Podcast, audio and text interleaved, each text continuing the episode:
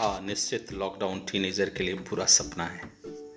आपके टीनेजर्स ने जब लॉकडाउन होने या पढ़ने पर ऐसा कहा होगा तो आपको ज़रूर ज़रूर बुरा लगा होगा।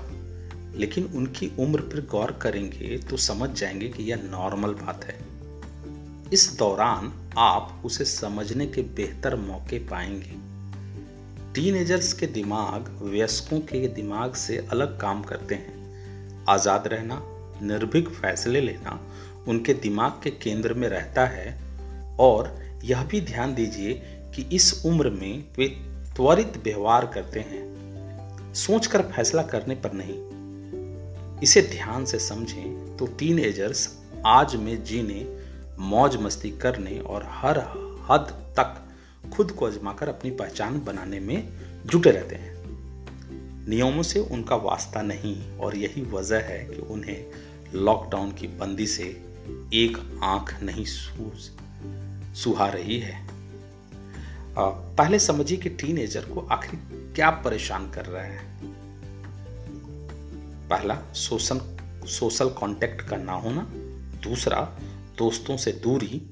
तीसरा पर्सनल स्पेस की कमी। चौथा रोका टोकी से न भाग पाना।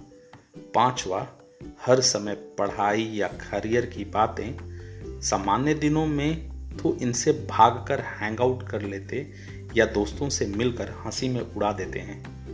और छठा, तनाव की मौजूदगी। अब प्रश्न ये उठता है कि पेरेंट्स क्या कर सकते हैं? तो मैं कहना चाहूँगा कि टीन एजर से खुलकर बात करें कि लॉकडाउन में क्या अच्छा नहीं लग रहा है।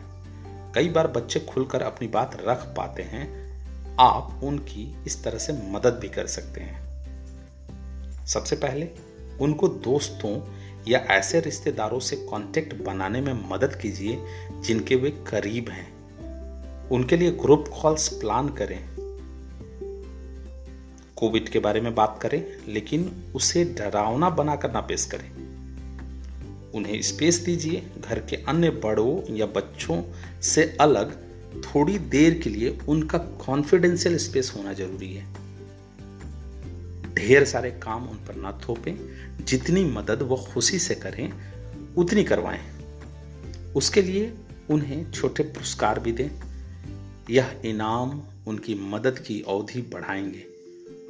उन्हें बताएँ कि अलग अलग तरह के काम करने में मन भी लगा रहेगा और तनाव भी दूर होगा। टीनेजर्स को हेल्दी खाने और व्यायाम के नियम सिखाने का यह बेहतरीन समय है। इसमें उनकी मदद कीजिए। डांट कर नहीं, बल्कि खुद फॉलो करके उन्हें सिखाएँ। हर समय कुछ न कुछ काम करते रहने को न कहें। उनसे जो भी काम हो, एक रूटीन की तरह सुबह ही बता दें। टीनेजर्स में लॉकडाउन के बाद के लाइफ को लेकर काफ़ी अकुलाहट है। इसे पहचानिए और उनसे खुलकर बात कीजिए। अपने टीन एज बच्चे को बताइए कि महामारी का यह दौर अस्थाई नहीं है। यह सब खत्म होगा और हम थोड़ी बदली हुई दिनचर्या और जीवन शैली को लेकर फिर से सामान्य जीवन जिएँगे। बदली हुई जीवन शैली के बारे में बच्चों से कभी कभी बात करते रहें। उनका मन इस बदलाव की तैयारी कर लेगा। ओ माय गॉड बड़ों के साथ 24 घंटा रहना पड़ेगा। लॉकडाउन टीनेजर्स के लिए बुरा सपना है। आप इस सपने से उसे बाहर निकालें। यह आपका दायित्व है। यह आपका दायित्व है। धन्यवाद अरशद अली